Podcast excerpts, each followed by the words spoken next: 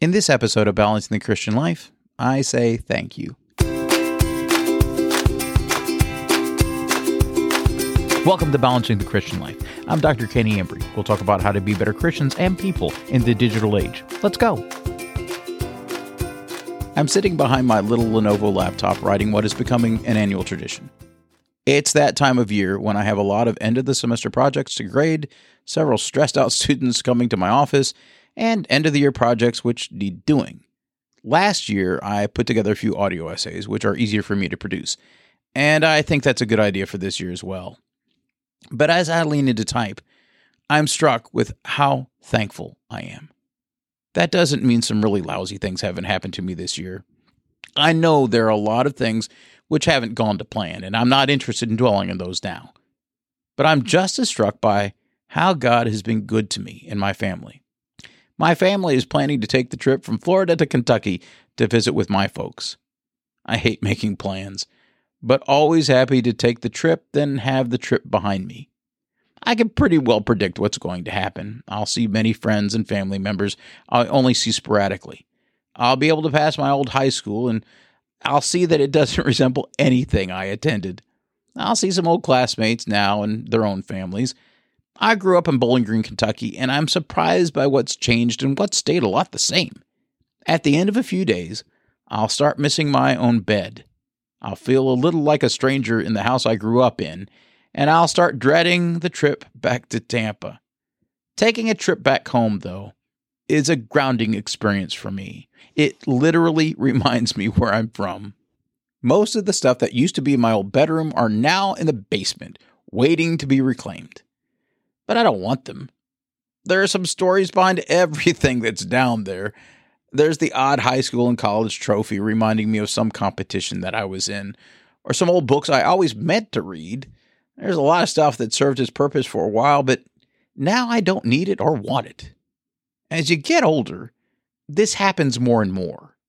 I'm typing this in my older daughter's old bedroom that we're starting to turn into an office. There are some of Emma's decorations I suspect will share the same fate as the stuff I left at my parents' house. Reminders that time passes and people change. In Exodus 12, God set up the Passover to remind Israel how they left Egypt. Their leaving wasn't something they accomplished, but God gave them. God set up a series of catastrophes that only affected the Egyptians. And when God planned to kill all the firstborn children, he gave the Israelites a way to avoid it. The Passover memorial reminded them God was looking out for them. It was a grounding experience. It was also an opportunity to recognize who God is and thank Him for what He did. Saying thank you seems trivial, but it changes you in some profound ways. God doesn't need to be thanked, but we need to thank Him to remind us how good He is and that our power and importance are both low, and that's a good thing. But we've talked about that before. God isn't a raging narcissist who needs our gratitude and reverence. He doesn't need his ego stroked or paid constant compliments to keep some fragile self concept from imploding. Gratitude isn't an exercise in propping up God, but it's a mechanism to keep us connected to what makes us good. Can you agree with me on that? If being thankful is important to not just believe, but also do, and I think it is, then how do you do it? I think we struggle with that sometimes because, again, just saying thank you seems pretty pathetic, and maybe that's the point. Just saying thank you pales in comparison to what we received. But I'd like to suggest three ways to do gratitude, and these are pretty simple. First, use words. Second, give something back. And finally, help somebody else. Before we start talking about how to do it, I think there's an important mindset you have to have. I was listening to an episode of a podcast by my former student, BJ Sipe and he reminded me we are often defined by our enemies. In other words, there are absolutely times we need to be hated by the right people. Hopefully, as Christians, we are Satan's enemies. The enemies of gratitude include entitlement, rudeness, spite, and envy. As a professor, I kind of feel the need to make this point explicitly. If you find yourself justifying why you have to be rude, why it's okay to be spiteful, why you are entitled to something which isn't yours, take a few seconds and check yourself. As a parent and professor, the students I have who missed the assignment or fell a few points short and then want to argue with me seldom get very far with me or any other professor I know. I feel certain sometimes we accommodate students like this because we want to get them out of our hair. But when you deal with a professor, a parent, a spouse, or anybody else you see on a semi regular basis, you're talking about a longer term relationship. The same professor you belittle or argue with is also the person you have to see in class every day, will be the source of your letter of recommendation, and ultimately be someone you treat like an employee or subordinate or will become a lifelong resource to help you in and out of the classroom. I'm not saying don't have disagreements. You can and you should. Nobody grows by getting his way all the time. What I am saying is treat someone else so they don't dread the next time you see them. And a more condensed way to say that is to treat other people like you'd like to be treated. So, once we get our head in the right space, how do we do it?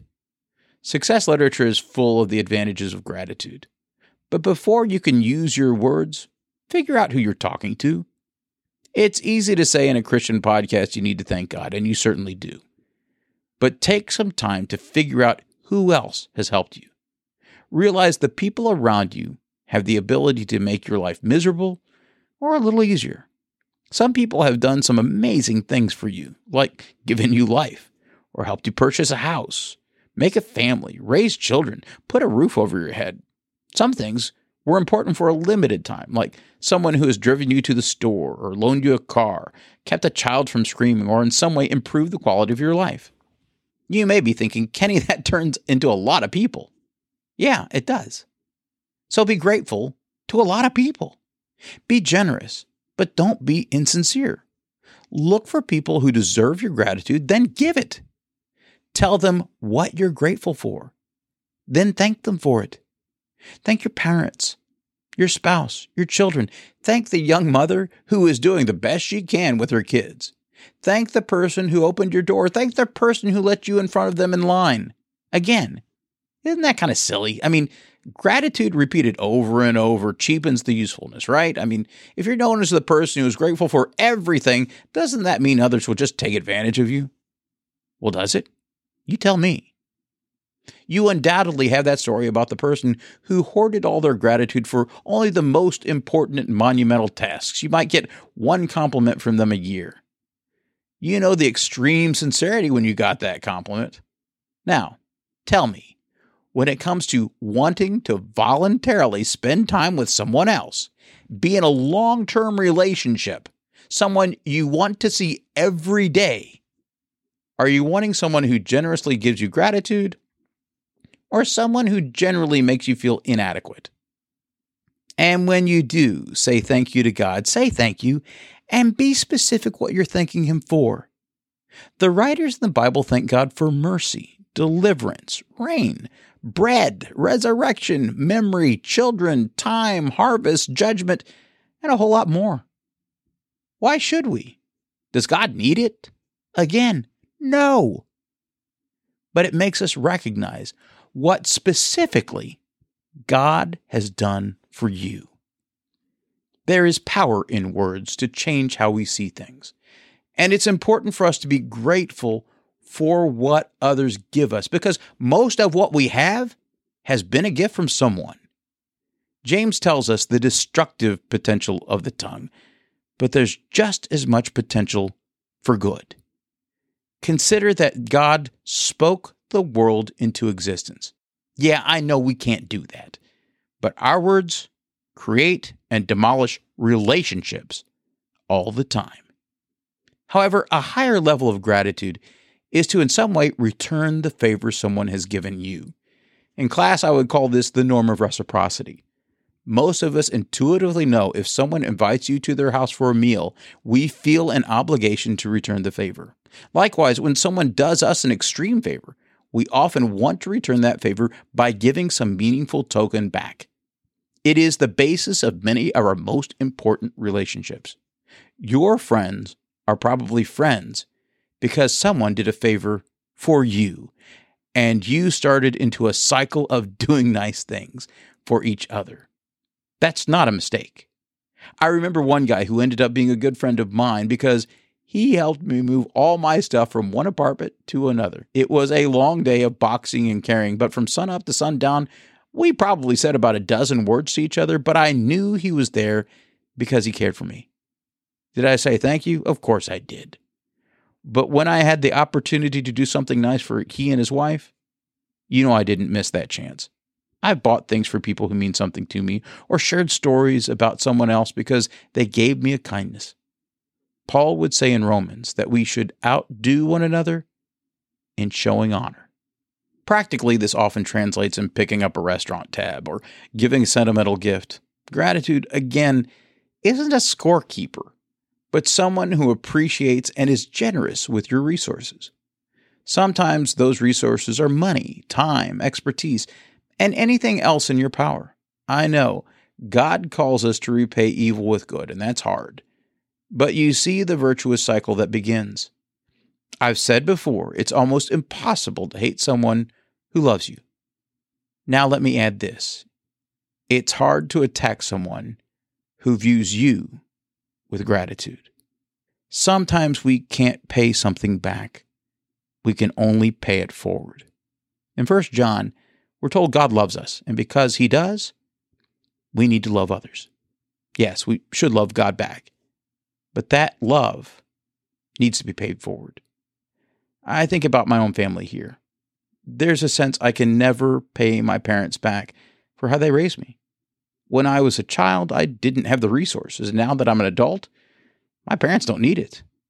So, how do I express my gratitude to my parents? By being a good parent for my kids. And I hope the way that they pay me back is by being a good parent to their own families. I'm not trying to paint the circle of life, but I do think God intentionally puts us in positions where we cannot expect any kind of return. It's what He did for us. There's nothing we have that God needs, but His call for us is to use His love to motivate us to help others, to be grateful for others to be a blessing. Yeah, I know. This is an awfully hopeful idea. It's simple, but it sure isn't easy. The easy thing to do is to assume others already know your gratitude. It's easy to forget what we've been given. It's easy to take something evil or unhelpful and repay it with something that's equally evil or irrelevant. But it doesn't make the person you're dealing with better and it makes you worse. When you let someone else's thoughtlessness, carelessness, and evil affect your reaction, you have suddenly given them a lot of power in your life. And that's not just bad advice, it's stupid. And yes, we've all been stupid before, but we can all do better than that. So let me practice a little what I've been lecturing. Thank you. Thank you to Kevin Hanson, Jerry Wright, George Sanchez, Don Nietzsche, Chris Kramer, Barbara McWayne, and my parents for financially supporting the podcast. Thank you, Hal, Emerson, Chris, Jeff, BJ, Jeremy, Craig, Darren, McCrary, Roberts, Warren, Edwin, Phil, Ben, Nathan, Steve, Ann, Megan, Paul, Heather, and so many others for helping me with the podcast. Thanks, mom and dad, for helping me become who I am. Thanks to my extended family for helping me become better. Thank you to my wife, Katie, and to my kids, Emma, Jake, Kent, and Abby, for being a part of my family. And God, thank you for what you've done with me and through me so far. I'm truly humbled and grateful. And you. Some of you have listened to all 76 episodes. That's just cool. I hope this has been helpful for you. but I hope you're taking what we talk about and helping it balance your Christian life. Thank you for being with me on this journey. I've said it before. I'm glad we've got a holiday that asks us to think about what should make us truly thankful. As for the good thing I'm thinking about, well, it's hard not to think about the list I just gave. So I'll just take a cop out and say, I'm beyond grateful for the stuff that allows us to talk. As I said at the beginning, this is a time when I'm doing a lot of schoolwork for my day job, so I anticipate the next couple of episodes will be audio essays. However, I have two interviews recorded one with Kenny Moore and a second episode with Paul Gavin. You may remember Paul was the one who suggested we needed to define love as them first. I love Paul. I will also remind you that I am planning a lecture series in July 28th, 29th, and 30th of next year. I have more details about that coming up in the next few weeks. But we've been learning how to do this, and I get more excited every time I look at our plans. So until next week, let's be good and do good.